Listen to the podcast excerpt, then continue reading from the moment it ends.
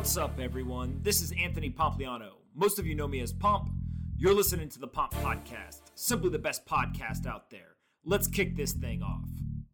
Morgan Housel is a partner at the Collaborative Fund and a former columnist at The Motley Fool and The Wall Street Journal. He also recently wrote a fantastic book titled The Psychology of Money Timeless Lessons on Wealth, Greed, and Happiness. In this conversation, we discuss his writing process, what content he consumes, his biggest investing mistake, portfolio allocation, risk reward, index funds, mental models, 60 40 portfolios, and Bitcoin. I really enjoyed this conversation with Morgan, and I hope you will as well. Before we get into the episode, though, I want to quickly talk about our sponsors. The first is Athletic Greens. If you're like me and you're really pushing hard at multiple areas of your life, you may not be eating the most balanced diet then you probably want some extra nutritional support that's going to be an upgrade on your current multivitamin or current regime. Everyone knows that I eat Domino's every Saturday and I love it. Or even if you have a balanced diet, it's near impossible to eat perfectly every day. That's why I get the peace of mind, including athletic greens in my nutritional routine every day, and why I'm pumped. That's right, not pumped, but I'm pumped. They are sponsors of the show. So, Athletic Greens is an all in one daily drink that supports better health and peak performance. It contains 75 vitamins, minerals, and whole food sourced ingredients that makes it the perfect one stop shop to get comprehensive nutrition all in one place. It literally is the ultimate solution to fill the nutritional gaps in your diet. It supports multiple areas of health, including your energy, immune support, gut health, stress, and recovery. I personally love how easy it's delivered straight to your door each month and how easy it is to have it included as a daily habit. I pop out of bed I, in the morning, I scoop it, I put in some cold water, I shake it, and then I down 75 absorbable ingredients that quickly. It makes me feel way better about eating Domino's on Saturdays. I take my athletic greens every day, so I earn the right to eat Domino's on Saturday. So, Right now, Athletic Greens, they're an awesome team. They're going to give my listeners this epic offer by giving you up to a year's supply of vitamin D3K2 with your first purchase. So, the two essential nutrients that will help you support your immunity. Everyone knows right now it's important to boost your immunity. This allows you to boost your immunity, particularly if you're stuck to your computer and not spending enough time outside. I know a bunch of you are sitting inside go and let Athletic Greens help you. So you can go to athleticgreens.com slash pomp to get this special offer. Again, athleticgreens.com slash pomp. It doesn't matter if you eat healthy and are perfect or you're bad and you eat Domino's on Saturday like me, you should be drinking Athletic Greens. athleticgreens.com slash pomp. Go do it. Next up is Choice. It's a new self-directed IRA product that I'm really excited about. If you're listening to this, you are likely part of the 7.1 million Bitcoin owners who have retirement accounts with dollars in them, but not Bitcoin. I used to be in that situation too, but now you can actually buy real Bitcoin in your retirement account. I'm talking about owning your own private keys and using tax advantage dollars to do it. Absolute game changer. You get a self directed IRA that allows you to buy Bitcoin, hold the private keys, and use tax advantage dollars to do it. Go check out Choice you can go to retirewithchoice.com slash pomp. Again, retirewithchoice.com slash pomp. Go check it out. Lastly, don't forget that I write a daily letter to over 50,000 investors about business, technology, and finance. I break down complex topics into easy to understand language while sharing my personal opinion on various aspects of each industry. You can subscribe at pompletter.com. Again, pompletter.com. All right, let's get into this episode. With Morgan, I hope you guys enjoyed this one. Anthony Pompliano is a partner at Morgan Creek Digital. All opinions expressed by Pomp or his guests on this podcast are solely their opinions and do not reflect the opinions of Morgan Creek Digital or Morgan Creek Capital Management. You should not treat any opinion expressed by Pomp as a specific inducement to make a particular investment or follow a particular strategy, but only as an expression of his opinion. This podcast is for informational purposes only. All right, guys, bang, bang. I have Morgan here. I'm extremely excited about this, mainly because uh, I don't think there's a single thing that I've ever read that you've written where I've been like, wow, that wasn't worth my time. So uh, thanks so much for doing this, man. Well, thanks for having me. And and maybe that's a dare. I can try to see if I can write something next week that would that would uh, be below your expectations. But thank you. Just waste everyone's time. Okay, uh, let's start with uh, with your background for those that don't know you. Um, kind of where did you grow up, and, and what did you do uh, to get to uh, finance and investing and, and writing? Yeah, so I grew up most of my life around and in the Lake Tahoe area of California. And I grew up skiing. I was a ski racer from the time I was a young kid. Um, I was in karate for a long time. I have a second degree black belt in karate that was in a different life though don't pick a fight with me now because i you you would hurt me. But um but but the skiing was an important part of my childhood particularly in my teen years because uh, myself and a lot of my other ski racing friends that i was that i was growing up with we in fact we didn't go to high school. We did this independent study program that was designed for juvenile delinquents for which we were not. We were just we, we needed the time during the week to ski and to train and to travel to races so we didn't have any high school. We did this, the, the independent study program was like, I took a couple of tests. And when I was 16, they handed me a diploma. I did nothing for it. We did nothing. Like I basically, I have an eighth grade education, um, but I went from eighth grade to college and that was that was really difficult for me to do because i started college when i was 20 so i started a little bit later and since i had an eighth grade education i had to start from ground zero because not only had I not done anything in you know six years since eighth grade, but I had forgotten everything. Like I had not exercised my brain, and during my teenage years, I wasn't reading, I wasn't paying attention, I wasn't watching them, like nothing. I was completely zoned out of anything intellectual. So I had to really start at ground zero in college with like the the most basic. Like the first math course that I took in college was literally like this is a negative number. And when you add a negative number to a positive number like that it was the most basic you can get. So that was the kind of a struggle for me but I, I, still just kind of grinded it out. And it took me like six years to graduate college. So i was i was older than my peers which i think was good because i took it more seriously. And i always knew throughout that time that i wanted to go into investing. Investing just fascinated me. I didn't know anything about it but it fascinated me. If i'm honest a lot of it was because i was 20 and investors at the time or people in finance at the time just had seemed like they had so much power and prestige and allure and i wanted the bentley i wanted the house in the hamptons like all of that really appealed to me. It doesn't anymore but it really did to me then. Um, so I, I wanted to get into investing in finance and the, the the plan was investment banking because that's like everyone else every young male in college every every 20 year old male wants to be an investment banker. Like of course that's that's not true but that's that's what it felt like to me and I quickly realized I, I, got an investment banking internship in my junior year, and I realized that it was just pure hell. It was just awful. It was a ju- like the culture of it, the hazing aspect of it, the shut your mouth and work till 4 a.m. aspect of it was so antithetical to everything that I wanted to do, but also like the culture in which I'm able to do good work in. So I, I that that quickly ended, and then I needed to do something else in finance. I had no idea what it was going to be. I didn't have any backup plans, but I had a friend at the time who was a writer for the Motley Fool. Um, and he said, "Hey, Motley Fool's hiring writers. You're interested in investing." I had no writing background, particularly because I had I had no high school education. I had I had no like I you know I, I really had absolutely no history of writing at all, anything was I applied thinking that a they're not going to hire me, but if they do, I'll do this for like three or six months or something before I find another finance job. And I ended up staying at the Motley Fool for ten years and just fell in love with the process of writing. I've always been you know fascinated in investing, but writing was something that you know my, first year or so at the Motley Fool was. Uh, the the writing part I didn't like. It was hard. It was work. I wasn't any good at it. But I just slowly started falling in love with the writing part of it, not just the investing, but just the process of sitting down and thinking through a topic and being like, what is a unique point that I think is interesting? How can I explain that really quickly in a fun way with a story? How can I get my point across effectively? I really love that aspect of it. So uh, that's that's where I, I, started my writing career. I started at the Motley Fool when I was a junior in college, and ended up staying there for ten years. And then I joined the Collaborative Fund four years ago, which is a, a VC private equity firm. Um, but my whole role there is writing and speaking, and that's effectively all that I do. So my whole career, I've been a financial writer, um, and that's that's all I want to do. It's it, it, took me a while to get there. Even if even if you went back maybe like four years ago, not that long ago, I would have said, yeah, I'm a writer now, but I aspire to do something else. I didn't really know what it was. Um, many years ago, I started out to get my CFP.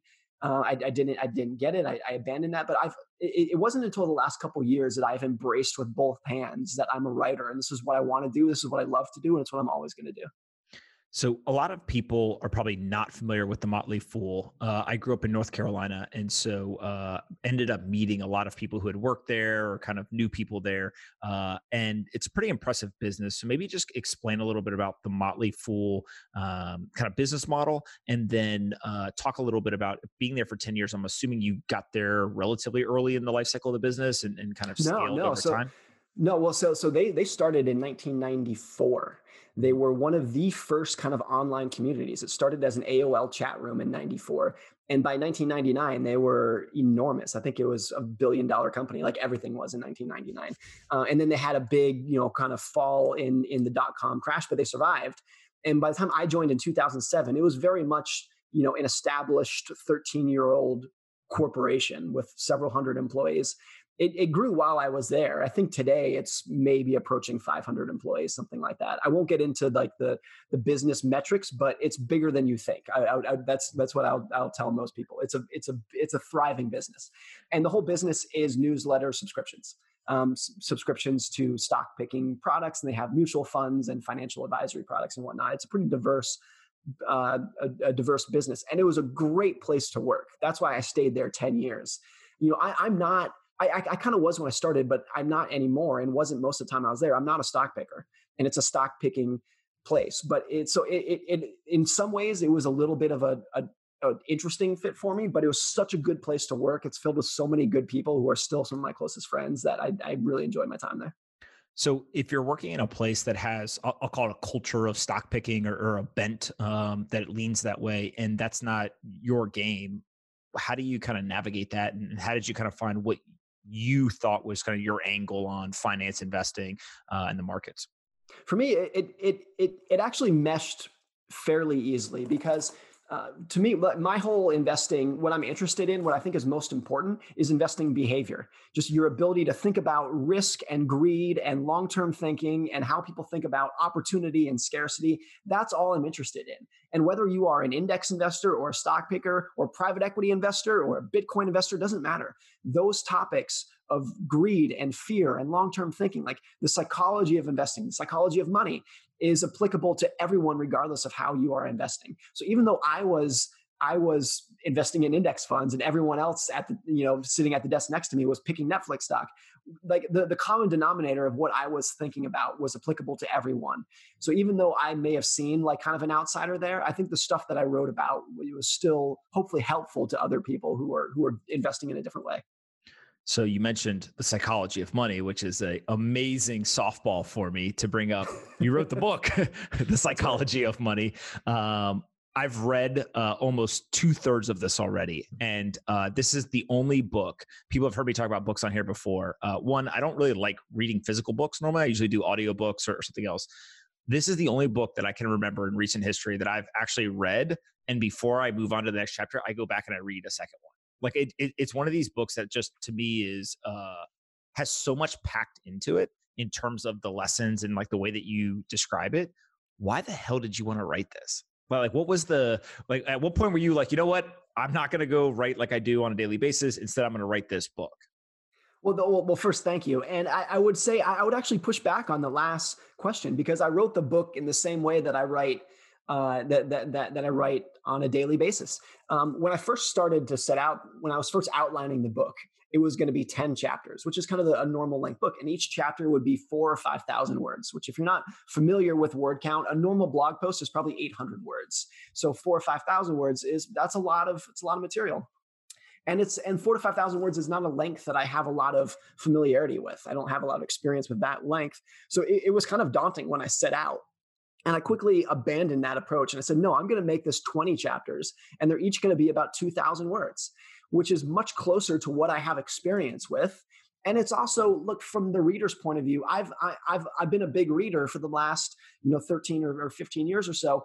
And the biggest thing that I hate about books, even really good books that I would recommend, is just the excessive length that doesn't need to be there. Just people rambling on and on and on because it's it's a book. So let's just ramble on for another 50 pages about this one point and keep making repetitive examples of it. And I just wanted to abandon that. So rather than writing 10 chapters in which I would ramble on, I said let's write 20 chapters and I want to make my point quickly. Like, like since it's a book, there's more depth than a blog post. There's longer stories, there's more research and information, but I really just want to make my point make it as succinctly as I can, and then get out of your way and move to the next chapter. There's one chapter in the book that is 400 words, which is like one page, and I think that's probably my favorite chapter in the, in, in the book. And when I turned it into the publisher, they said, "Hey, is this is this a mistake? Are we missing stuff here?" And I said, "No." And they said, "Well, do you want to add more to that?" And I said, "No, that's all I have to say on that topic." And as like out of respect for the reader, if I have nothing else to say, then I'm done. Like move on. I'm not going to waste your time rambling just to prove that I can write a long book. So uh, what is that? I think Naval says like you know most books should be blog posts, most blog posts should be tweets, and most tweets shouldn't be sent. Right? Type the situation. so, so, I think very similar here uh, in that uh, it, it's very concise, right, and kind of jam packed with information. Um, the topic, the psychology of money, uh, timeless lessons on wealth, greed, and happiness. Why that kind of uh, focus versus you know the plethora of other ideas and, and, and things that you could have written about or, or that you have written back in the past? I think so. I when I started the Motley Fool, I was a banking analyst. My job was to cover bank, you know, Wells Fargo earnings and stuff. And then um, I quick, I, I kind of transitioned from that into covering the economy. So most of my time at the Motley Fool, I was writing about like the components of GDP and what inflation was doing, that kind of stuff.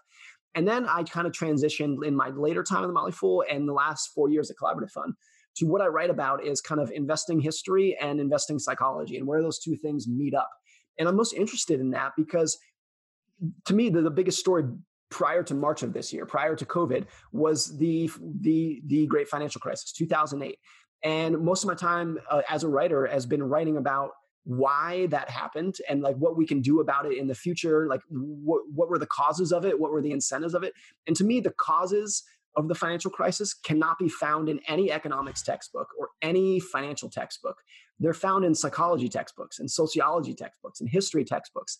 Like how people think about greed and fear, that kind of stuff, that, that is not something that lends itself to the analytical side of finance, where all the attention goes, the analytical side of economics it's just a it's this soft kind of mushy topic that gets swept under the rug in investing and swept under the rug in economics because it's soft and mushy and you can't explain it in formulas but to me it's the single most important aspect of investing and of economics is the behavioral side of it the psychological side of it. You can be the best stock picker in the world.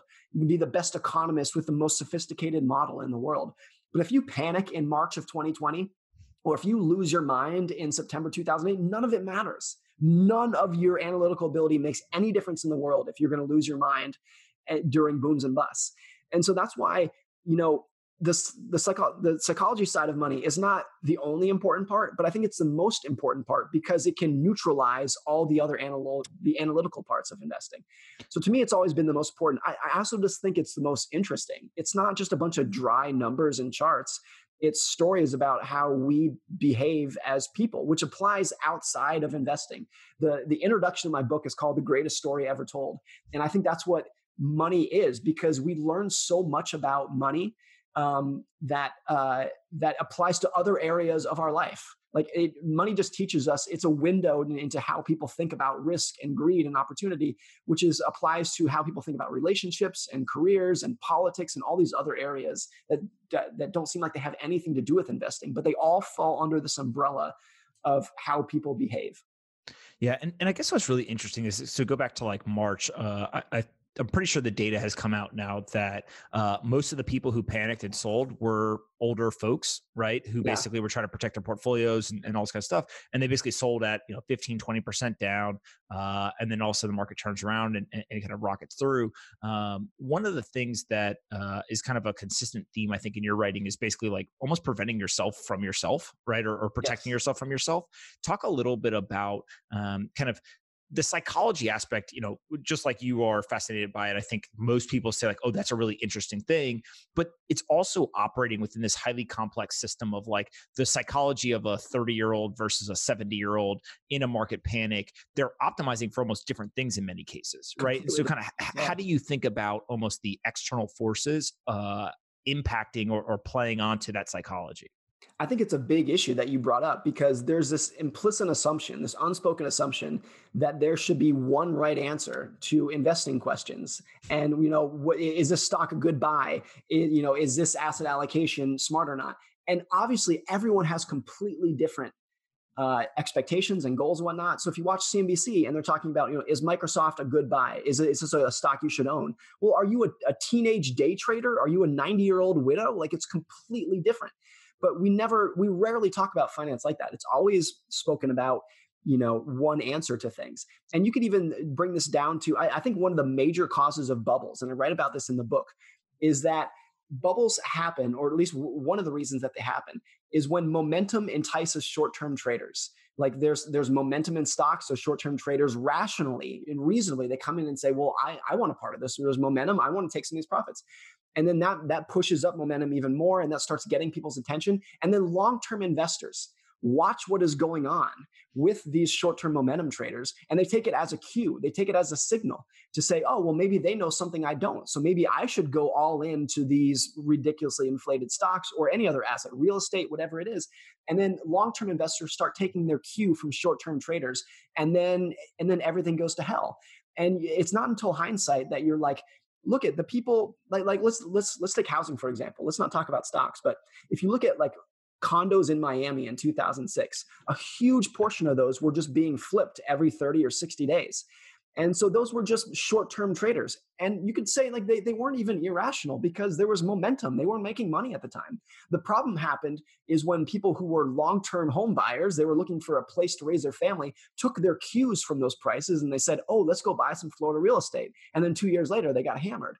So I think that's like just the idea that people are playing totally different games, but we're all on the same field and we're all trying to take cues from each other that's like the basis of finance is taking cues from what the like market signals what is the market telling you?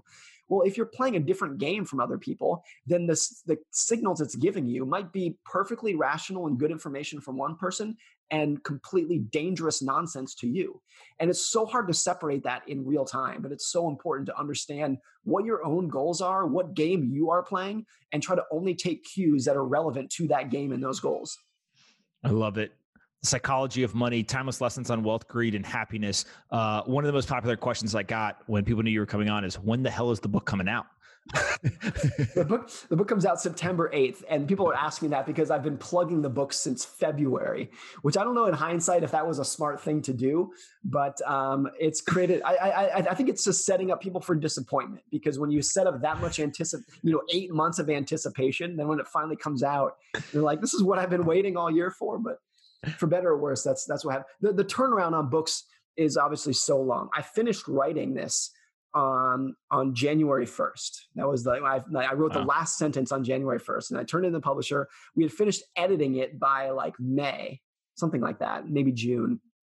And then it goes through like the process of getting it printed, getting mm-hmm. inventory sent out, getting everything like it goes from the printer to the distributor to the bookstores to Amazon, and like it takes a while to get everything turned around.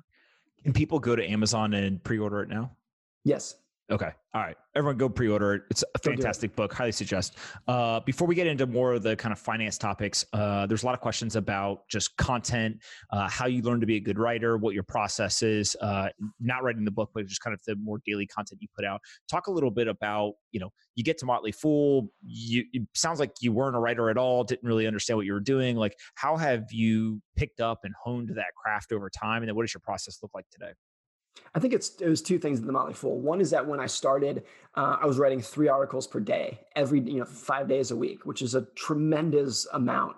Uh, it, it's too much, and like because I was playing the volume game, three articles a day, like they they weren't any good because I was just I had an hour to think of an idea, type it out, and get it sent out. Um, so it was just a really, but that much volume when you're writing that much, three articles a day every day for years just that much experience, anyone will gain a little bit of skill in writing just by sheer, just by just sheer repetition. The other thing that was really important is that these articles were public because Motley Fool had a big platform. Even though I was a brand new writer, tens of thousands of people were reading these articles and leaving comments on them. So the feedback, you know, if, like most people, if they have a brand new blog, like realistically, they, they don't have any readers. So they're not going to get much feedback, very minimal feedback. But I, from day one, the first article I wrote, I had thousands of comments of feedback.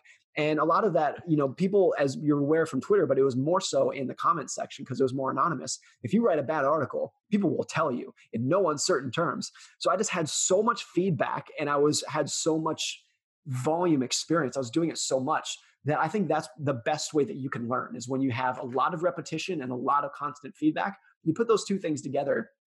Uh, and then over the course of 10 years, of course, you're going to gain some sort of of of skill. If if you have those two things and you don't get better over ten years, then then there's something wrong with it. So that that was that's where I, I learned to write. I write a lot less now. I only write one article per week now, and the process now is.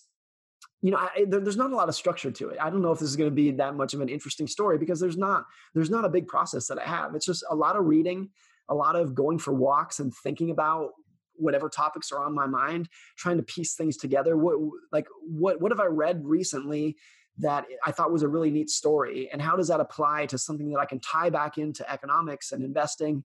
And oh, oh, this reminds me of that, and that reminds me of this. It's just a lot of just wandering around my house thinking about those things. And then, so that's that's ninety percent of the work is just kind of aimless reading, aimless going for walks and thinking, sitting on my couch and thinking about things. It doesn't look like work, but it is. It's trying to piece things together so that by the time I actually sit down and write an article, that's like maybe 10% of the actual work. It doesn't take that much time to sit down and write it.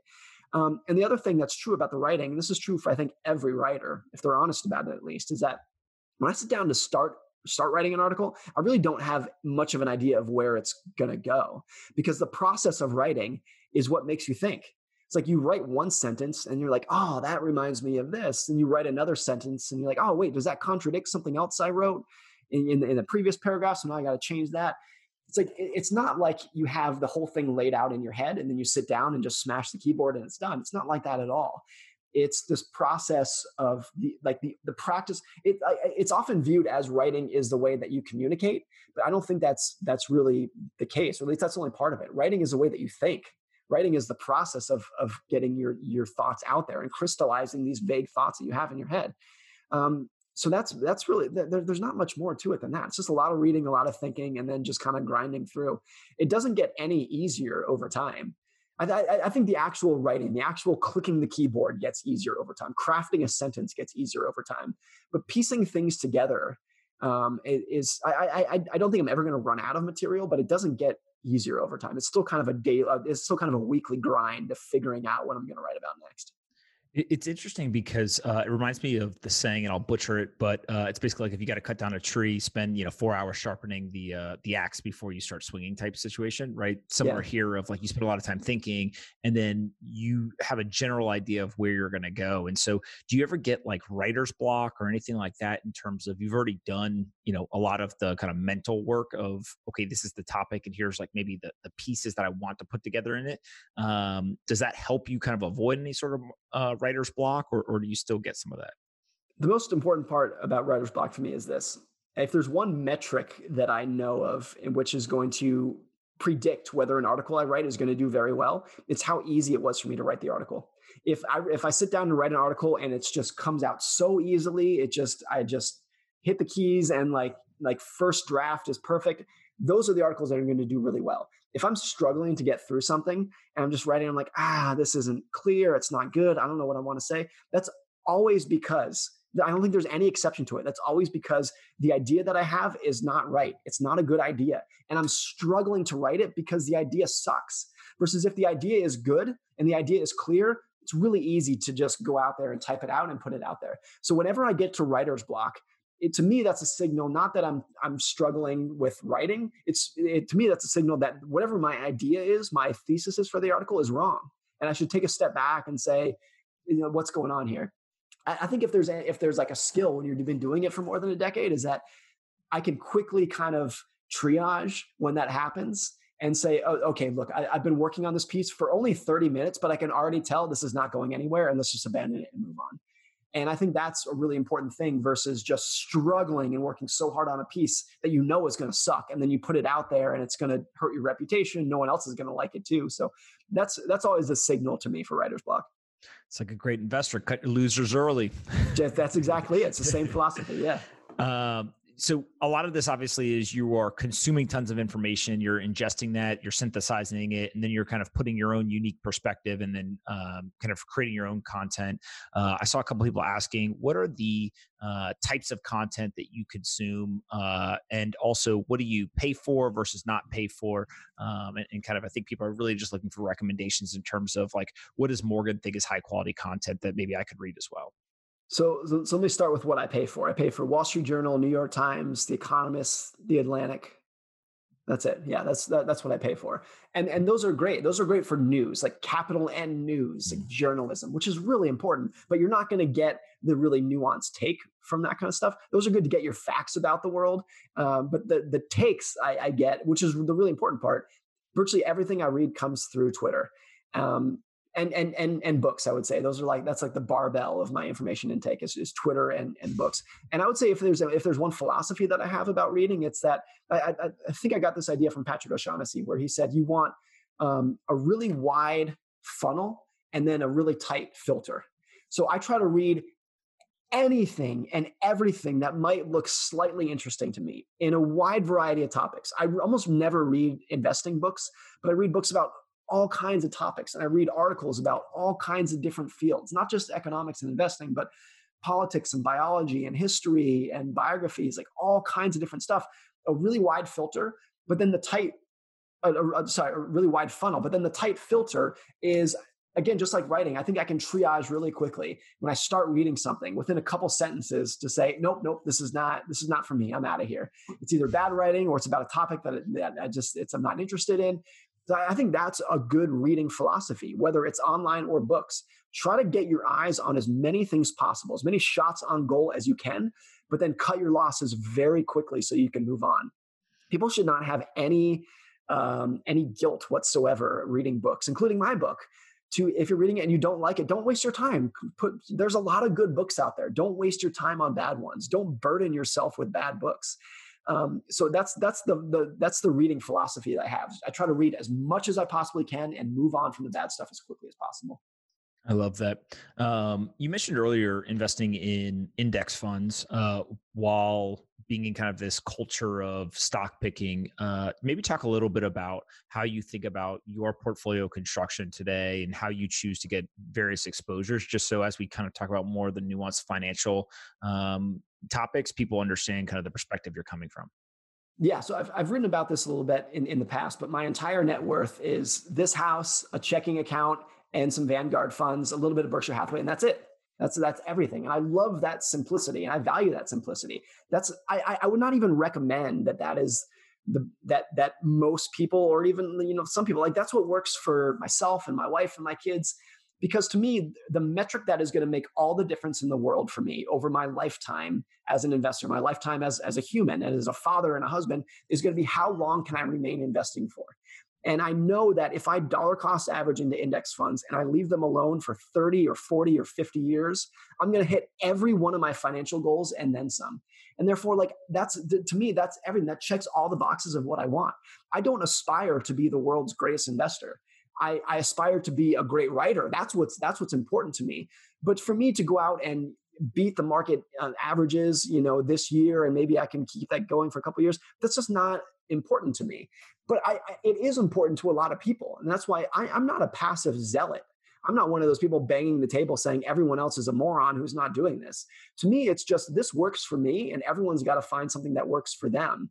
And I want to spend all of my bandwidth thinking about the psychology of money, the psychology of investing, and none of my bandwidth thinking about what what industry is going to perform well in Q3. That's just not. I don't have any interest in that whatsoever. So to me, it's just kind of like finding your own goals and what works for you. Um, to me, I, I also have I've just embraced just as part of my personality that I have a lower risk tolerance than a lot of people would for my age and income and net worth and I, am okay with that. I don't try to fight against that or try to you know change who I am. It's just this is who I this is who I am. Uh, like for most people, or I don't know about most people, but a lot of people our age, Anthony, would be what matters to them is like swinging for the fences, making a lot of money. And what really matters to me more than anything is that I can go to bed every night and look at my wife and look at my children and, and say, you guys are going to be okay.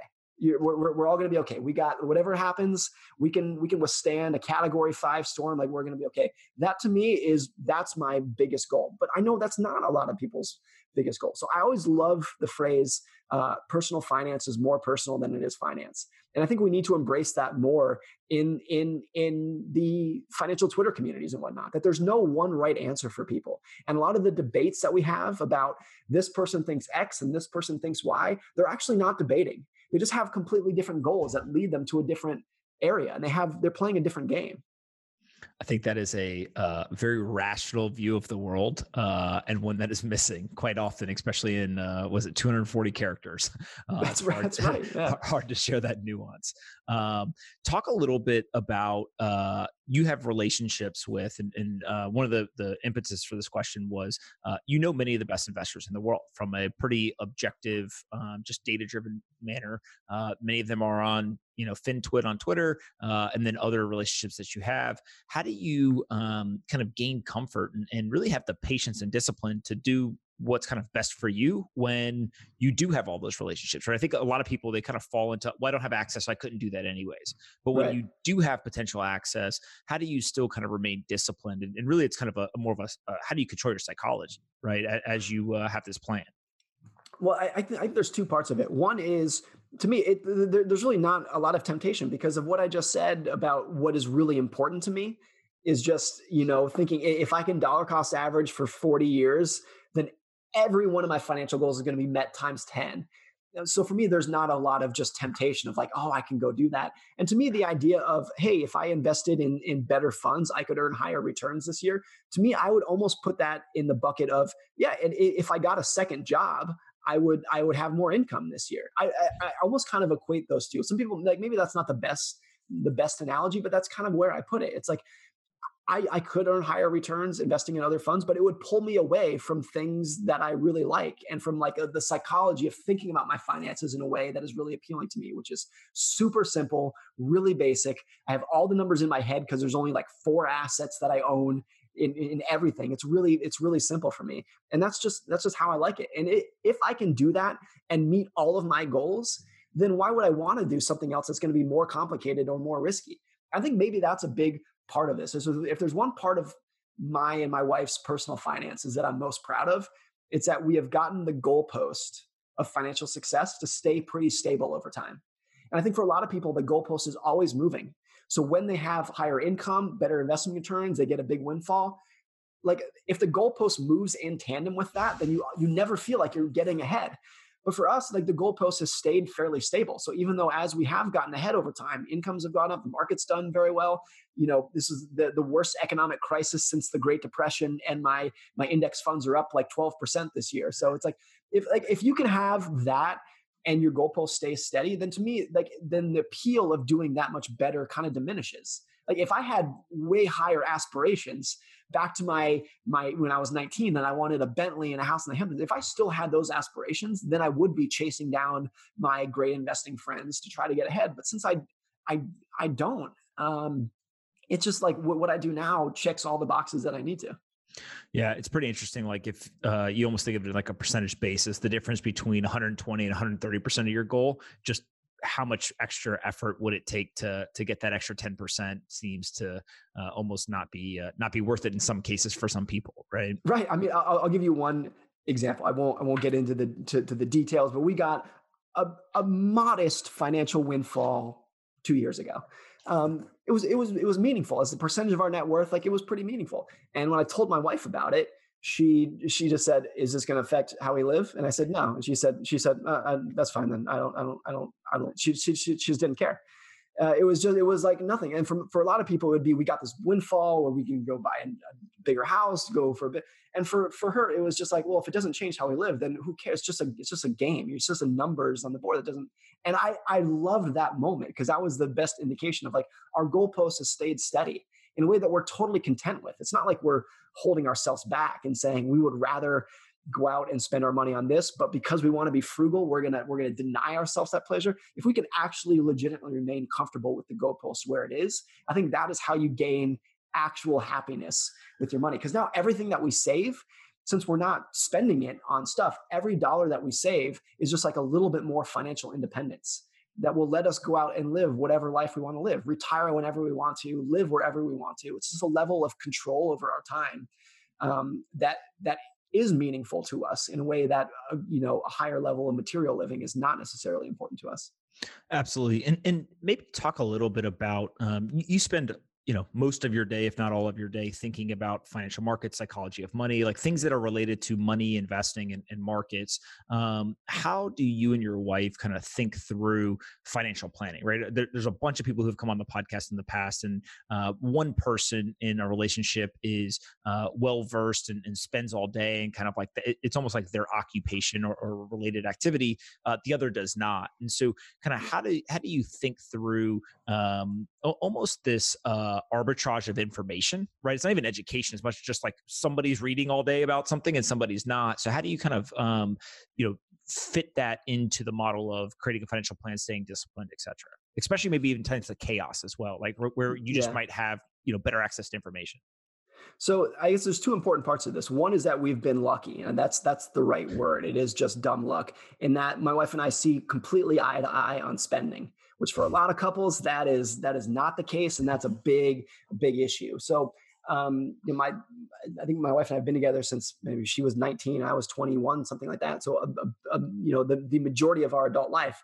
And the number of spending disagreements that we've had, like I, I'm sure there have been a couple, but I can't think of any. It's always been really pretty eye to eye. So that's a huge component of our personal finances. The other component is that she is much smarter than me. She has a high school diploma. She, she went to high school, unlike me. But just like leaving that aside, she's much more analytically intelligent than I am, but she has no interest in our finances whatsoever. To the point where, like, once a year, I got to, I have to sit her down and like walk her through, like, our, like, where we keep everything. But because of that, it's kind of just the level of, of trust, I guess. Like I 100% control the financial decisions. Not because I don't want her input. Of course I do. It's just she's not interested in that. So I so I do that on my own. Um, so I guess from a planning perspective, our month to month spending has always remained roughly stable. There's not a lot of change. I, I, guess we have two kids now, so I guess there's been like an, an uptick due to that. But what we spend money on hasn't changed that much in a long time. Um, so after, so there's no like, okay, we're going to spend X and save Y.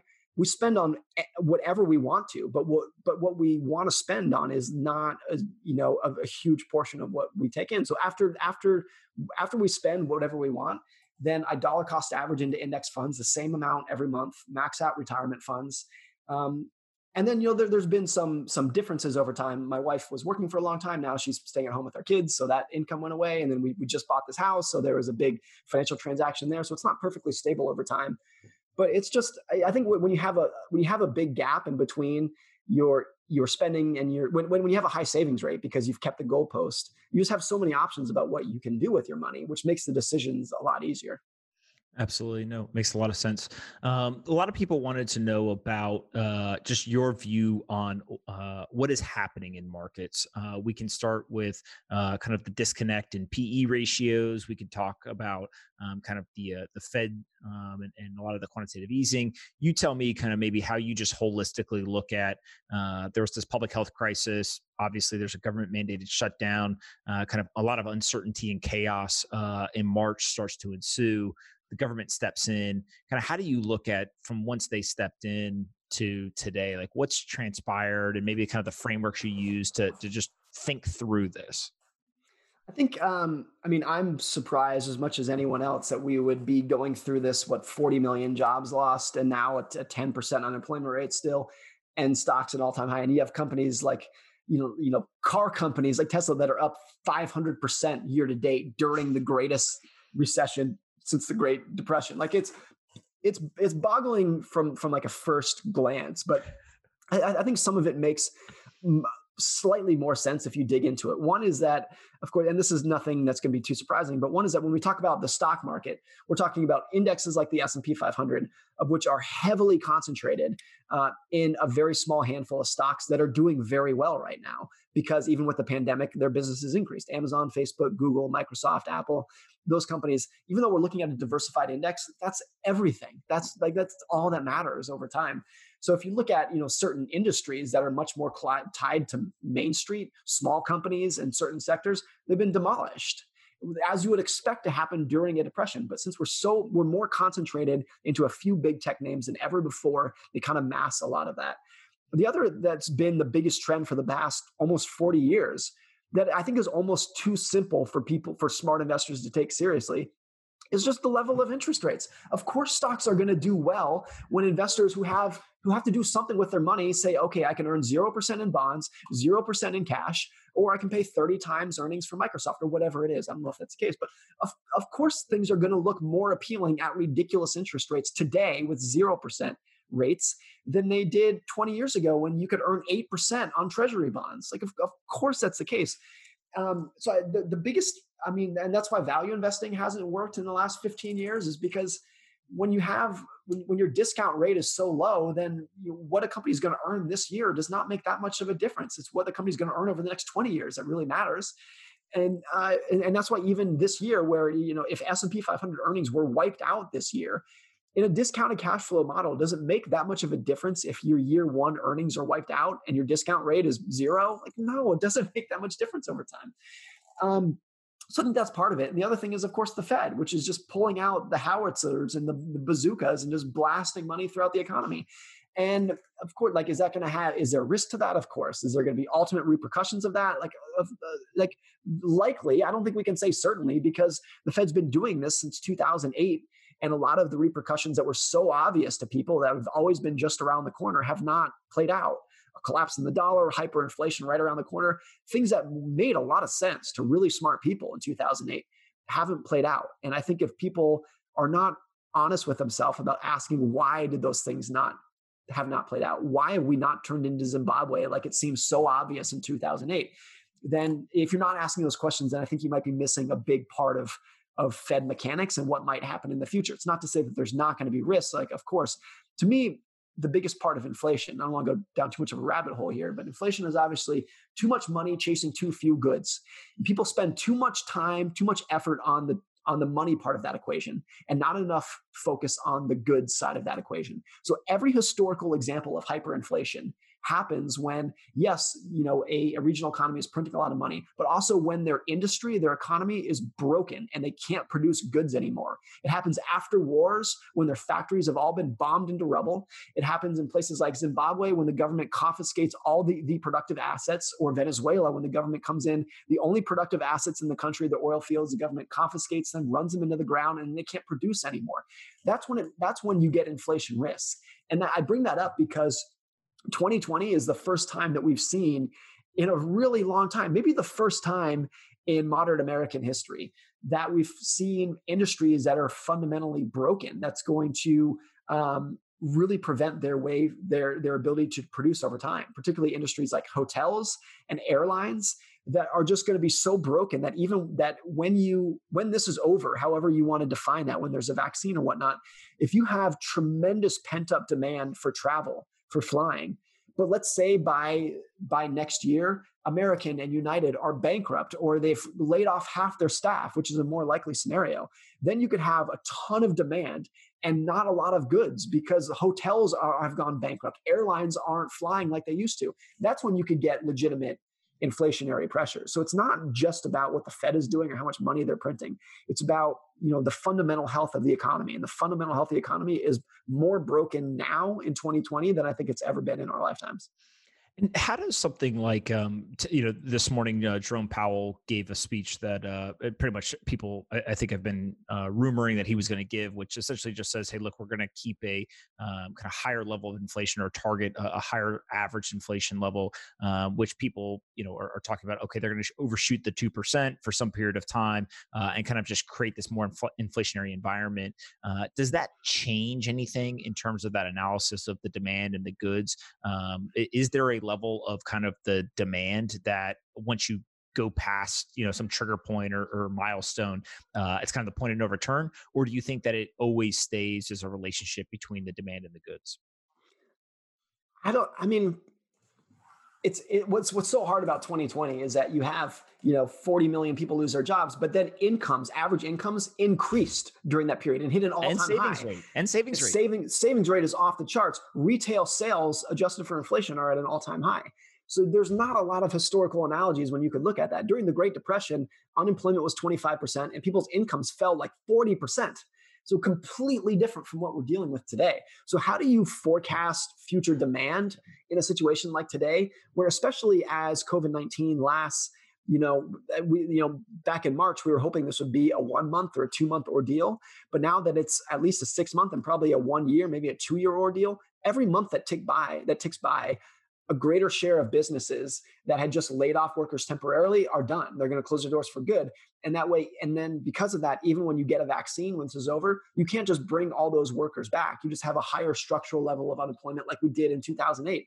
So is that going to, is that like that would, of course, lead to like lower demand. But now you have both the Congress and the Fed, I think, learned after 2008 what you can do with stimulus and whatever limits they thought there were to stimulus before 2008 um, kind of like the, the milton friedman era of like of you know low government intervention you know fed needs to needs to be careful all that was thrown out the window. And i think because after 2008 both the stimulus package which was about a trillion dollars in 2008 and what bernanke did in 2008 now you have both congress and the current federal reserve saying hey when the economy is weak we can just pull out the nuclear the nuclear bombs and just drop them all over the economy. And we can do like for like in 2008 the stimulus package was i think 800 billion and people's jaws were on the floor. And now we're like hey let's do three and a half trillion. And people are like yeah that's that sounds right. This is a totally different view. Same with um, with the Fed. I mean, when Ben Bernanke was cutting interest rates in 2007 from you know five percent for four percent, people were saying he's being reckless. He's being reckless. Now the Fed is out buying corporate bond ETFs. It's a totally different world. So I, I don't know that if we can look at the new world, and I think we, you, people need to accept and acknowledge that that is a new world. Policymakers have a totally different view of where the ceiling is than they did even a decade ago. So, how do you measure demand, future demand in that world where even record high unemployment rate leads to record high income and spending? I, I don't know what happens in that future. It might be like I, this is not my my forecast. I don't want anyone to, you know, tie this to what I expect, but it might be that policymakers are better, much better at managing business declines than they were in the past. Now, there's a long history of policymakers thinking that they have managed the business cycle, and then the next thing you know, everything everything goes to shit. So who knows, like what's going to happen from there? But maybe we have, to some degree, we, we have knowledge now that uh, going to allow us to better manage declines than we have before. And maybe the the cost of that, the risk of that, is we're going to have we're, going to have more frequent recessions or deeper recessions when they happen, more damage. Like, of course, there's going to be a downside to that. But I, I, I would not rule out the, the possibility, just from what we've seen in 2020 so far, that we are living in a completely different world of managing the business cycle for better or worse. How does this change like a 60-40 portfolio? So I had um, the uh, the gentleman who goes by the pseudonym John Street Capital uh, on Twitter come on, and uh, and he was talking a lot about kind of the the evolution of 60-40 and how that may not uh, work, obviously given the uh, the more macro environment. How, how, do you think about that, and, and, what what are the changes, if any, that you expect to uh, to see to kind of that that standard portfolio allocation? I think you know the, obviously the the the ding against 60 40 right now is that the 40 in bonds is is gonna is almost certainly gonna lose money to inflation over time which uh, like of course like that's a big that's that's a big factor that we shouldn't just poo poo there's two there's two important counters to that though. One is that if you look at the long history of 60 40 and you're looking at like 100 years of data where like the 4% withdrawal rate rule came from in a 60 40 portfolio all of that data set includes a period right after World War II, going into the 1970s, when interest rates went from 2% to 15%. Um, so, like, there's a lot of historical precedent for the, the scenario in which we're currently living in right now, where you have record low interest rates and the possibility of high future inflation. That's exactly what the country dealt with for the middle of the 20th century. And that's still where the 4% rule comes from. So it's always, it always feels like we're living in unprecedented times like bonds earn you nothing but it's like no we've we've been through that before. It's it, we we haven't dealt with that in 40 or 50 years but there's a long history of that. The other thing that's important is that we probably got spoiled in the 80s and 90s and early 2000s with this idea that bonds were a place where you can earn a good income not just a little income but a great income. I mean like 30 year treasuries have outperformed stocks over the last like 30 or 40 years like a long period of time So people probably got this idea that the 40 in your portfolio, the bonds, are also an income generating, like wealth creating engine. And that's that shouldn't be what they're there for. They should be there, the 40% of your portfolio, or whatever it is, maybe it's 70, 30, whatever the portion is. The sole purpose of that should be a protection against needing to sell your stocks um, uh, in during any market decline or or job interruption, whatever it is. That is the sole purpose purpose of it. Is like the the, the airbag, the seatbelt for your stocks, because. Uh, you know, having that 40% of your assets in bonds might, might look like you are pessimistic over time, that you're pessimistic about where the economy is going to go and you want some diversification. To me, it is actually like why you have that is because you are so optimistic about your stocks. You're so optimistic that your stocks are going to compound over the next 20, 30, 40 years that you want to make damn sure that you never have to touch them. And by having 40% of your assets in bonds or cash or paying off your mortgage, like having that as the equivalent, just makes it so that you are lowering the odds that you are ever going to have to touch your stocks. Charlie Munger says the first rule of compounding is to never interrupt it unnecessarily. And that's what your bonds and your cash and paying off your mortgage should do. It's like you are like that barbell personality is hard to wrap your head around to say you are i'm so optimistic about stocks over the long run but i'm terrified and pessimistic about the short run that i want all this cash and bonds to make sure that i'm going to be okay and give me that safety blanket. But i think that barbell personality is what you need. You need to be a paranoid optimist in investing and so optimistic about the long run that you want to make damn sure that you can achieve the long run and live through the long run. And the way that you're going to do that is making sure that you have enough safety and cash and liquidity to get you through the short run. The short run is always a chain of decline and disappointment and loss and businesses going bankrupt. And every year there's a huge news story about something going wrong in the world. Every 10 years, the world breaks, whether it's COVID 19 or 2008 or September 11th. Every 10 years, the world comes to a screeching halt and things start falling apart. But but over the over the course of 30 or 40 years, there's going to be progress. And that's why you're owning equity. So those can compound over time. So when you just view it as um, when you, the, the sole purpose of your cash and bonds it's not to generate wealth like it used to be over the last 30 years it's to prevent you from ever having to touch your stocks so that they are able to compound to their greatest degree over time then i think it makes a lot more sense what has been your biggest investing mistake I mean, since I've I've been dollar cost averaging into index funds for a long time, like almost by definition, that's the reason that you do that is to avoid some of the bigger mistakes. But before I started doing that, um, I uh, so here, here's one that, that I think is interesting. I read like a lot of people Ben Graham's The Intelligent Investor over time, and I think the first edition he wrote in like 1934. The last edition was updated in like 72, something like that. So let's say the latest edition is like 50 years old, something along those lines. Um, and in his book, a lot of the reason the book is so is so popular is because he gives practical investing like formulas. Like you should, I'm making this up, but it's like you should go out and buy stocks that are trading for less than two times book value and less than three times cash flow. Like specific formulas of what you should do. So as a young investor, I looked at that and I'm like, great, he's telling me exactly what to do. I can go use a screener and use this formula to buy these stocks. And a lot of the formulas were to buy stocks uh, they were trading for less than book value, like less than net working capital, which during Graham's day, during Buffett's early days, that strategy worked really well.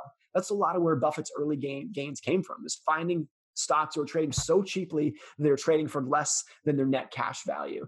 And so I, I started doing that when I was a young investor and none of it worked. Like most of these companies went bankrupt. It wasn't that they didn't perform well; they just like went poof. And I just realized like a lot of like what was going on is that that strategy worked during Graham's days. It worked during the 1950s. It does not work anymore because during Graham's days, you had good, high quality companies, like good, profitable companies with great brands that traded for less than their cash value. And that just doesn't happen anymore. There there's too many fast computers, too many millions of hedge funds looking for the same thing that those opportunities don't exist anymore, at, at, at least as frequently as they did back then. And today, if you find a company that is trading for less than its cash value, there's a reason there's a reason it is that cheap. And the reason is probably because the company is going out of business. So just just the idea that the world changed over times. And even if you're looking at something like Ben Graham, who's known for timeless wisdom, a lot of the things that he believed and practiced during his day don't apply anymore. And it's hard for people to accept that because we want to think that investing is like physics. Like how the world worked a million years ago is exactly how it works today. But investing is not like that. Like the strategies that work over time evolve. And it's like it's hard to uh, you know balance this idea of of am I just falling for like the latest trends or have trends that that did work for a long period of time do those not work anymore and i need to abandon them and move on? That is a that is a really difficult thing to do but i learned the hard way that that is a a, a, a, a realistic part of every investor's journey and I think a lot of people uh, forget that one of the other key pieces to this is that uh, the rules change, right? And what I mean by the rules yeah. is all sort of terms of regulation and things like that. Um, this past week, uh, one of the uh, or two of the rule changes have been uh, one some amendments to the accreditation rules, and then also um, some uh, changes to the way that companies can use direct listings versus going through the traditional IPO process. Maybe either comment on those specific things or just talk a little bit more generally about how the kind of evolve evolving regulatory uh, environment and, and, rules can drastically affect investors and, and you know strategies and things like that? I think in terms of you know better ways to go public of course that's that's necessary because the the normal ipo route and you know bill bill gurley has been kind of the, the leading voice in this but the normal ipo route is a joke it's always been a joke. There's a reason that investment bankers have private jets and, and Ferraris. It's uh, there's it's a very lucrative field because it is the fees that are generated by IPOs to the banker is is a joke, and to the early investors for whom they are allocating shares is crazy. And so to, to live in a market that is this efficient and still be doing things that that inefficient is crazy, of course but there's also been fewer IPOs, or you know, not, not necessarily fewer IPOs, but companies are staying private longer because there's so much more private capital um, today than there was 10 or 15 years ago, or certainly 20 years ago. There's trillions of more in private markets than there were 20 years ago. So the need to go public is not is not as great at, as it used to be, and I, I think that's only going to grow over time. Um, and you have a lot of companies like Airbnb and Uber before it went public that were able to get liquidity for their early investors and some of their employees because the depth of capital markets in private in, in, in the private arena was so much greater than it was in, in previous times. In Phil Knight's book um, Shoe Dogs, which is about how he started Nike, he talks about that when he started Nike, which I think was like the early late 60s, early 70s, he said there was no such thing as venture capital. And when he was a start, when he was trying to fund a startup, he had to go to the bank and get lines of credit. Like that was his only source of capital.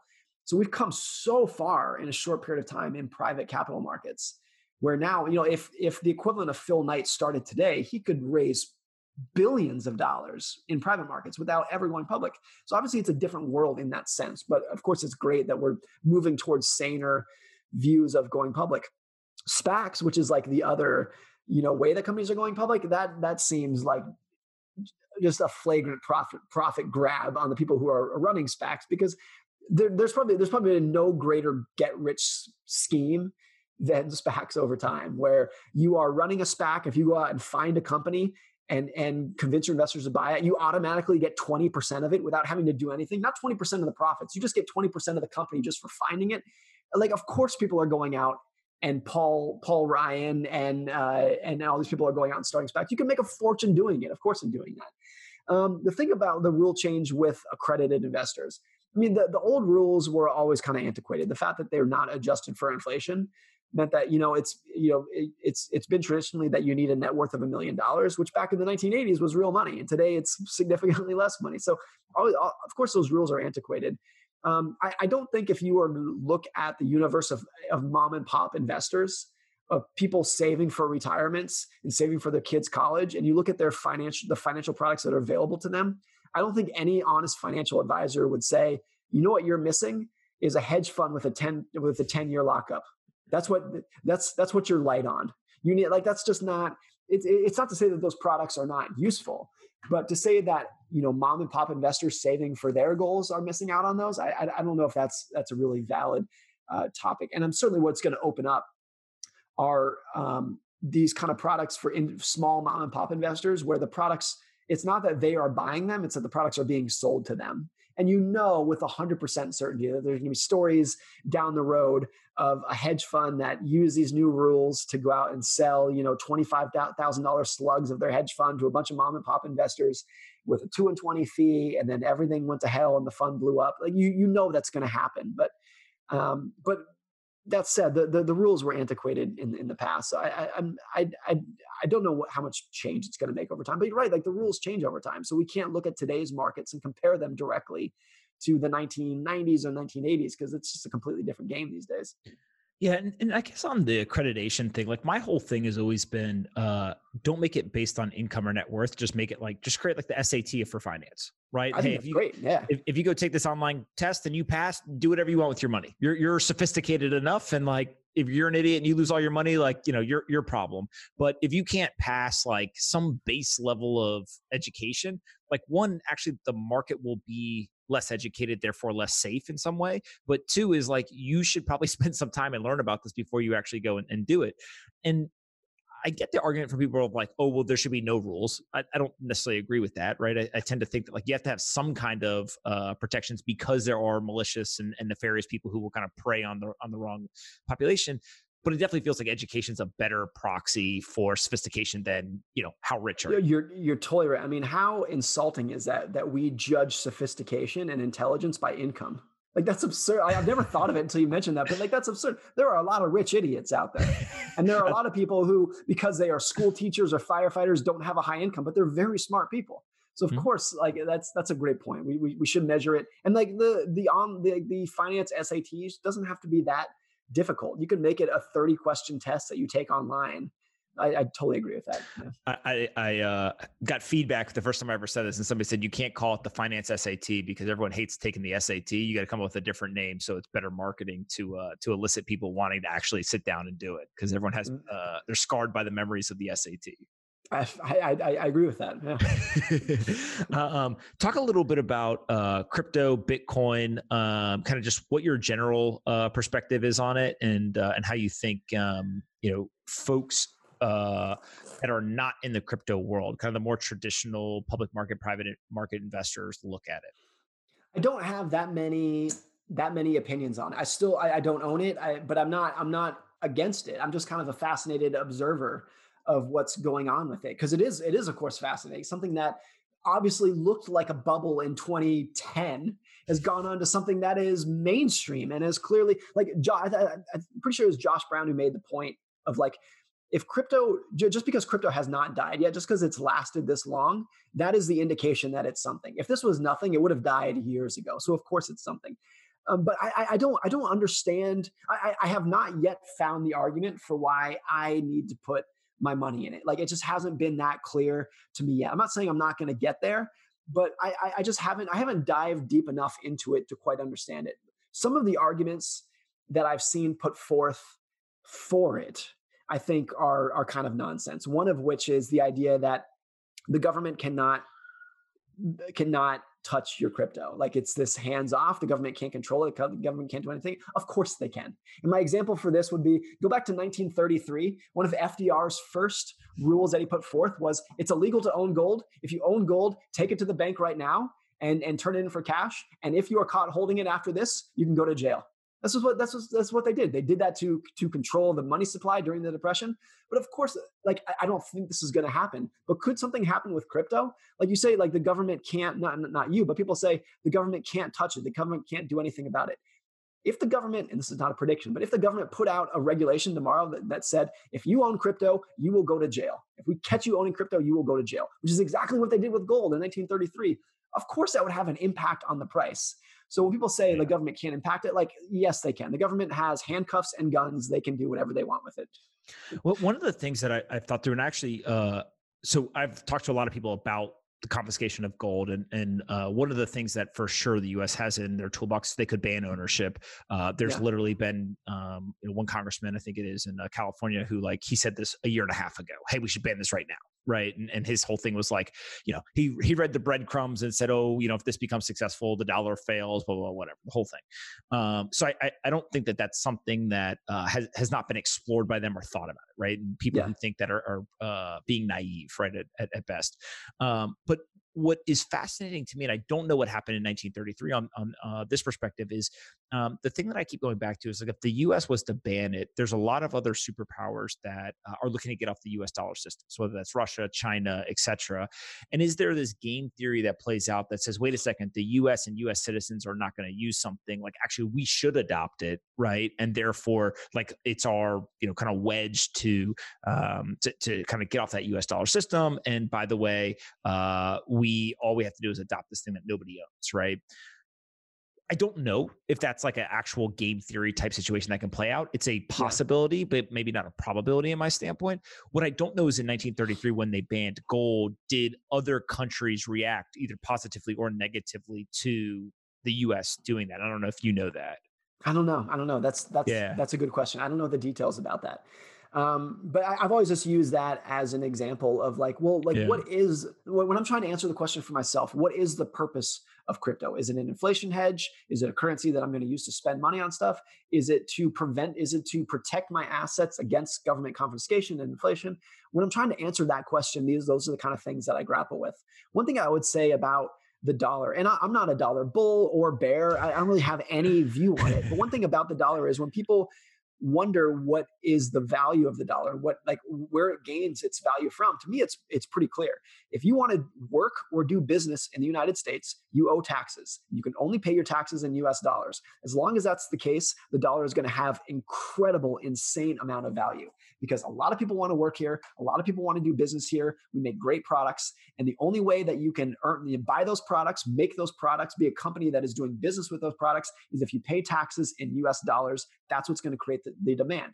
That's not necessarily the case in Venezuela mm. or uh, or Zimbabwe when the demand for those countries' individual, unique, non-commodity products is very different than it is in the United States. If you want to go to school in the United States, you're going to have to pay in U.S. dollars. As long as that's the case, and that's that's going to be the case for I think all of our lifetimes, and the dollar is going to have value. It's not to say that's that the Fed can't screw things up, or there's not going to be periods when it does terrible, but to me, the dollar has a lot of intrinsic value in it. Yeah, one of the parts that uh, you're highlighting here is almost this like uh, again, there's not one size fits all, and so in the U.S., like I think the system works pretty well for you and I. If I need to go get money out of the ATM, I go to the ATM, like the yes. money shows up, right? If I need to buy, if we lived in Venezuela, very different. Yeah, exactly. Very, and very so, I totally buy that. Yeah. And, and, and so I think that uh, one of the mechanisms that uh, again possibility i don't even know if it's a probability but this idea that like if you're in venezuela and your government currency fails uh, i don't think that people buy into this goes back to the psychology and kind of belief system of money like if the government's like oh sorry we screwed that one up like here's the next one yeah. I just don't think that people are like, oh yeah, sure, let me just like completely trust you. I think that they totally. start to look yeah. for like other types of stores of value and, and mediums of exchange. But today, if you look at like what are the options for them, they want dollars, right? Like dollar, they have yes. full faith and credit of the U.S. government. It's stable. Like like all of that is true. It's hard to get. It can be dangerous. Maybe there is some. There's probably more confiscation risk in Venezuela, obviously, in the United States, but but that's dependent on who you are and kind of where you are in the country, whatever. And so this idea that like if I have an internet connection, I can get access to a different currency than my own i think is yeah. like a, a, very kind of um it's a paradigm shift. Now the question is just like what is that currency? Is it a non-state backed currency? Is it just the digital dollar digital rmb whatever? And so it almost gets into this world of like what happens when everything's digitized right? And digital yeah. is, is basically like the same technology that bitcoin runs on to some degree with some variation like every single currency has that. It's almost like the competition is now at, not at the technology layer. Now it's actually like a monetary policy thing and I just don't know like what percent of the population could even describe the U.S. monetary policy, let alone other currency, pol- you know, policies. I, I just I don't know, yeah, right? yeah, I, I, I don't know. It does seem like to to put put one one point in, in, in your scoreboard. It is crazy that we've been this far into the digital era in terms of digitizing everything else in our lives. In fact, that you and I can have this conversation, you know, from separate sides of the country. But the most fundamental part of most of our lives money and transactions currency has not been digitized. You're right. There, there is a like a, a, fundamental irony in that, uh, but I, I just don't know enough about it to see where it's going to go yet. And, and and I don't. I haven't been convinced yet that I should I should personally put some of my money into it. Yeah, of course, that's cost me. That's that's cost me over time, but that's that's no, a different well, story. But but here's what I think you're bringing up, which is, uh, and, and, I've actually been surprised by regulators and politicians in terms of their desire to digitize the dollar, right? Yeah. So, so almost this idea of like digital money is not the you know the the negative thing or the thing that they don't want. It's just the idea of whether the government controls it or not right? I think yeah. that's like the the when you really get at the core of like what is Bitcoin, it's the separation of state and money, which is, you know, 10 years ago sounded like an absolutely insane idea. Today yeah. it's, you know, 1% possible, right? 5%, you know, what it's still so small. Um, but I think it's more acceptable, at least in conversation, than it was a decade ago. And the question is just isn't, like, where does it top out? All money, but isn't it already digitized? Like, the, if the Fed credits Bank of America with digital reserves, and then Bank of America makes a digital loan, and then wires me a digital deposit, like that's all that's all digital, right? So the the big difference, and I and this is where like uh, the the language used ends up being like very semantic. So like the way that I just back out and I look at it is if you want to send money, quote unquote, digitally today to a bank account in another country or uh, even at another bank, it can take you know two day settlement time sometimes, one day settlement times. And so I I always use the terminology electronic. Now, electronic yeah. and digital are pretty much the same thing, but just to, to kind of decipher the difference. That makes sense. In, yeah. Instead, what you get is in a digital currency, you get like this instantaneous settlement or near instantaneous settlement. Now, again, that doesn't change the monetary policy. That doesn't change the full faith and credit of the U.S. government and the guns and you know and all, all that argument. It's just you're just changing a technology form factor.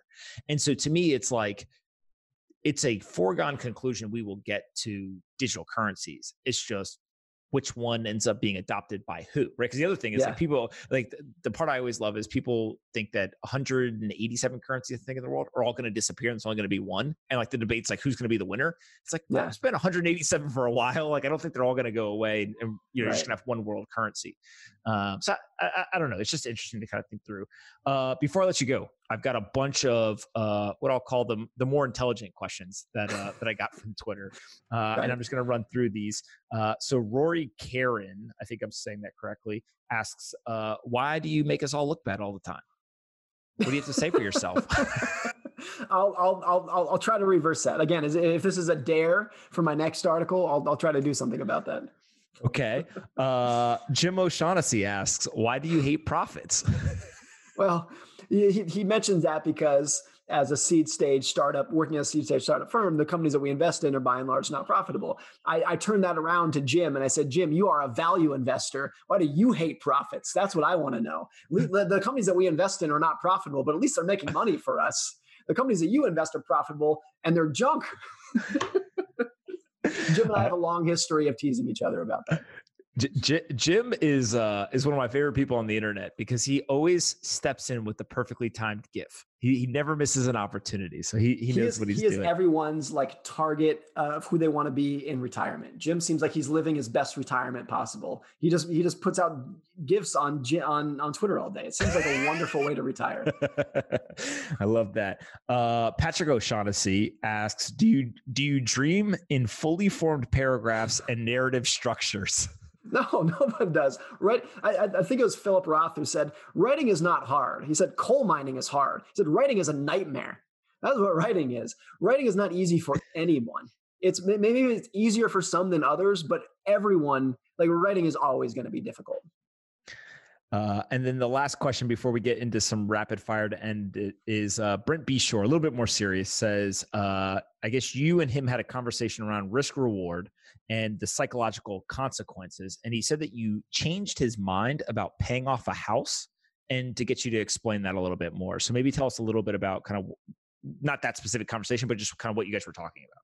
Yeah, so I, I, I read about this in the book. The last chapter of the book is called Confessions, where I kind of open up the kimono about my personal finances. No numbers, but here's what I do with our money.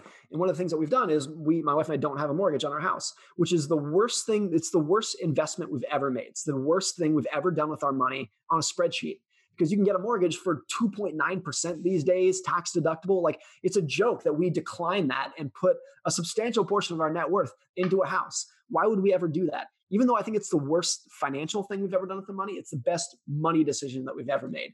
It is the one thing that we've done with our money that I think has given us the most amount of joy, the most amount of happiness, the most amount of high fives and saying, hell yeah, I can't believe we did that. Because it gives us so much durability in our finances. So that as we look ahead, particularly now that we have young kids and that sort of stability is really important, no matter what happens, job losses, huge depressions, whatever it may be, like we're going to be okay because we have this stability. And when I go back to what I was saying earlier, like my financial goal is to tuck my kids in at night and just be like, you guys are cool. You guys are okay. We're, all going to be fine. That to me is like why I'm doing this. It's also really important because now that my personal finances, I don't want to say are indestructible. I want to jinx myself like that, but our personal finances are so stable. It means that the odds that I'm ever going to have to sell the stocks that I own round to zero. And therefore, the odds that I can actually leave those alone for another 40 years are pretty high, just because our month to month cash flow needs are so ridiculously low. So that's why we've done it. Um, I, I can't justify it on a spreadsheet. I can't show you a spreadsheet and say, here's why it makes sense to pay your mortgage off. But it has given us more personal, like family happiness with our money than anything else we've done with, with money. And I, I and I, I, you know, when I, when I talked about with Brent, that was his argument is like, why would you pay off a 3% tax deductible loan? And it was like, well, here's why we did it. And it actually makes a lot of sense and kind of kind of showed showed him that that side. Brent Brent has more money than I do, so I don't know if it's as meaningful to him, but um, that's that's that's why we've done it. I love that answer. Like that, like that is ultimately what this is all about, right? It's just that happiness and peace of mind. So that, that makes complete it, yeah. Makes complete sense. Uh, I asked the same two questions to everyone before I let you ask me one to wrap it up. First is what is the most important book that you've ever read, and for you, other than your own? um, to me, the most influential book that I've ever read is a book by a historian named Frederick Lewis Allen called The Big Change, which is how America changed from 1900 to 1950. And more technological, social, political, economic change happened during those 50 years than most two or 500 year periods in history. It was just like, like in 1900, it was horse and buggy. and 1950, it was nuclear bombs and jets. And like the change that took place from 1950 through today pales in comparison to what happened from 1900 to 1950. And Frederick Lewis Allen lays out so clearly how it impacted American culture from the average everyday person's point of view. Just the average guy who lived in Ohio and Indiana and was going to work. Like, how did his life change during that period? It's so, so fascinating. And uh, it just had a big impact on how I think about economic growth and how I think about change. Like, it's so, it's hard to think about what is going to change in the economy over the rest of our lifetimes. But when you read something like that, you realize that by the time you and I are 80, we might live in a world that is just completely uh, that, that that is so different from anything that we were living in in 2020 that we can't even fathom it today. And that's if you are alive in 1900 and 1950, that's what it was. The world that you, the daily life that you had in 1950 was unfathomable to you in 1900. It's amazing. Uh, second question is a little bit more fun aliens believer or non-believer?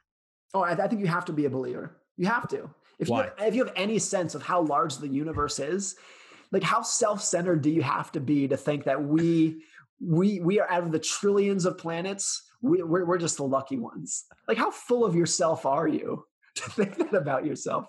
There's some who who really do believe that uh that that we're here alone it's it's the equivalent of like if you lived in a cave and and you thought to yourself i'm the only person in the world with a nose that's what it is. Like, how full of yourself are you? Think like if you actually know the numbers of how many planets are out there, to think that we're the only ones is ridiculous. It's ridiculous. One of my favorite things to tell people is like when I was in high school, there was nine planets. Like I'm pretty sure, and there was a debate over whether Pluto was one or not. Right now, and, and, then and then in college you realize there's like 20 trillion. yeah. Now that no, like uh, I, I googled it one day, and they're like, yeah, there's 1,400 planets. I'm like, whoa, where did the other 1,391 come from? Right. and you're just like, all right, man. Uh, all right, you could ask me one question to finish up. What do you got for me? Is 2021 going to be the best or the worst year for the economy in history? Because because I know it's going to be one of those two. You think so? Yes. The best or the worst? Let me let, let, let, let me give you 10 seconds on, on that. We're, okay. either going to find a vaccine and there's going to be pent up demand for everything for people to go to restaurants, go to travel, everything, and combine that with stimulus, it's going to be just complete economic bonanza, like we've growth like we've never seen before. Or there's not going to be a vaccine, there's going to be less stimulus, a huge portion of businesses are going to go bankrupt, and then all bets are off. It's going to be one of those two things. So uh, I think that both of those are fair potential outcomes the thing that I'm uh, perplexed by, and, and uh, I didn't say this before, but uh, I invest in no public equities other than uh, some GBT exposure in a retirement account, right? So I'm just like a bystander watching all of this happen and uh, scratching my head, being like, again, how did tens of millions of Americans lose their jobs, and you know, billionaires made you know almost a trillion dollars and all this craziness going on. What I don't know is does the vaccine actually matter? And here's yeah, uh, here's fair. here's been my argument is even with the vaccine, this whole idea of like, okay, now everyone's going to get vaccinated. I think that we underestimate how many people won't take the vaccine. But isn't that like, just a problem for them? If you and I get vaccinated, then we can go travel. Of, of course, of course.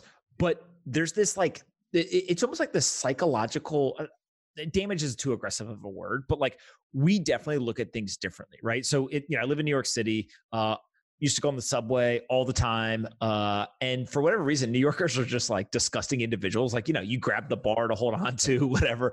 And and like you knew it was dirty, but you didn't like immediately like deal run, with it. Yeah. Like put hand sanitizer on, you know, whatever. Then during this pandemic, all of a sudden they were like, "Oh, we uh we're trying to figure out how to uh, operationally like cl- you know clean the subways. We never had to do that before." And you're yeah. like, "Wait, what? Like you guys never cleaned the subway?" You know what I mean? Like like you just get this like psychological awareness now that a lot of things in the world has changed. And so I was talking to a friend and I said, "What would it take for you to go into a movie theater right now?" Mm. Like, is it something that they could do? Is it everyone's vaccinated? They take your temperature, they test you before you like like what are the things that could happen? And he literally was like, I wouldn't go. Wouldn't do it. Like just regardless of whatever you told me, whatever assurances you gave me. And so like that'll go away. It's just like how long does that take? Yeah. Right? And, and, and I just don't know. Yeah, I, I, don't know either. To me, like the like one data point is 1918 was as we are right now worse than what we're dealing with right now, and I, I haven't seen any evidence that by 1920 there was any kind of cultural, you know, and, and, and any sort of cultural fear of the flu. 1920s were the era of the jazz bar and the speakeasy and people going out to dance clubs. That that's what that, that's what the 1920s were all about, and that was right after they had a pandemic that was demonstrably worse than what we're dealing with right now. So if you use that as a proxy I, I have a feeling, look, the, the longer this lasts, then the lower the odds that this becomes. But I have a feeling that once like this is not how vaccines work. It takes time to gain immunity, but I know there's going to be people who get stuck in the arm and want to head straight to the airport and go to Disneyland right after that. And there's going to be so much pent up demand. Do you think it'll be the be- you think it'll be the best year ever? I, I think it could be. That's not my baseline assumption, yep. but I, I think the odds that it's one or the other are pretty high. And if you had to pick one or the other, which one do you, you think that the recovery and like the positive uh, outcome is more likely than the negative outcome? I think it's more likely. I, I, I don't think it's likely, but I think it's more likely. Yeah, yeah, yeah, yeah. That could happen, and I think I think it's what people are underestimating the most, and maybe that's at least one explanation for why the market looks like it's bananas right now. Is because the market yeah. is looking ahead not that I want to personify the market. I think that's dumb, but I think that maybe that's that's looking ahead and saying, no, if we get a vaccine combined with a ton of stimulus and pent up demand, things could be ridiculous in 2021. You, will love this. I'll leave you with one story, which is uh, my brother um, is uh, he was 23 this year, turned 24. Uh, so like literally has a Robinhood account, you know, just starting to invest, like the the quintessential story. And uh, so sure enough, you know, one day I see him playing around his computer and I ask him, I say, what are you doing? And he's like, uh, I'm looking at stocks. Okay. You know, like I, I already can tell where this is going. Uh, and I said, you know, what, what are you going to buy? And he goes, well, I just bought some United Airlines. And I said, why? And uh, he looked at me dead square in the eye. He goes, planes aren't going away. And, and like from a high level, like dead on from like any sort of analysis on you know why United over anything. Like it didn't matter. It was just like he saw one that had dropped a bunch and he bought it. And uh, and and he eventually kind of you know bought some other stuff we talked about, whatever. But like it hit me. There is so much like the deeper you go into like fintech or uh, fintwit and like all of this stuff, like the analysis, we all get lost in it. But at some level, like there's literally just people who are just like, well, planes aren't going away, right? So and like, uh, uh, I, I also think I also think your brother's analysis is probably closer to good advice than what a lot of people with PhDs will put out there. and, and, and, he just said it to me like with the most serious, like like duh, you're an idiot if you don't believe this. And I just looked at him and I was like, that's pretty good reasoning. my, one of my favorite uh, investing stories, maybe we could wrap it up with this, was I think it was 1980. Um, uh, Forbes magazine was listing mutual fund managers. And they noticed that, that the, the top mutual fund manager in the country was this guy who no one had ever heard of. Um, and he had been one of the top mutual fund managers for two or three years in a row. And he was off the beaten path. He didn't work in Manhattan. He was this guy who like worked in Iowa. So Forbes or Fortune, maybe it was, sent a reporter to his office to figure out who this great investor is and how, how is he racking up these great returns. And they get to his office and they ask him what his investing strategy is. And the manager pulls out a copy of Value Line, which is this publication that ranks stocks from one to five good buy versus bad buy. I think one is like the best buy. He pulls out value line and he goes, I buy the ones that are ranked number one. That's it. So like there's and that made him the best fund manager in the country like three years in a row. So I think like that simple analysis actually can have a lot of merit sometimes. I love that story. All right. Listen, everyone, go pick up The Psychology of Money, Timeless Lessons on Wealth, Greed, and Happiness. Morgan, thank you so much for doing this. We'll have to do it again in the future. This has been a lot of fun. Thanks for having me.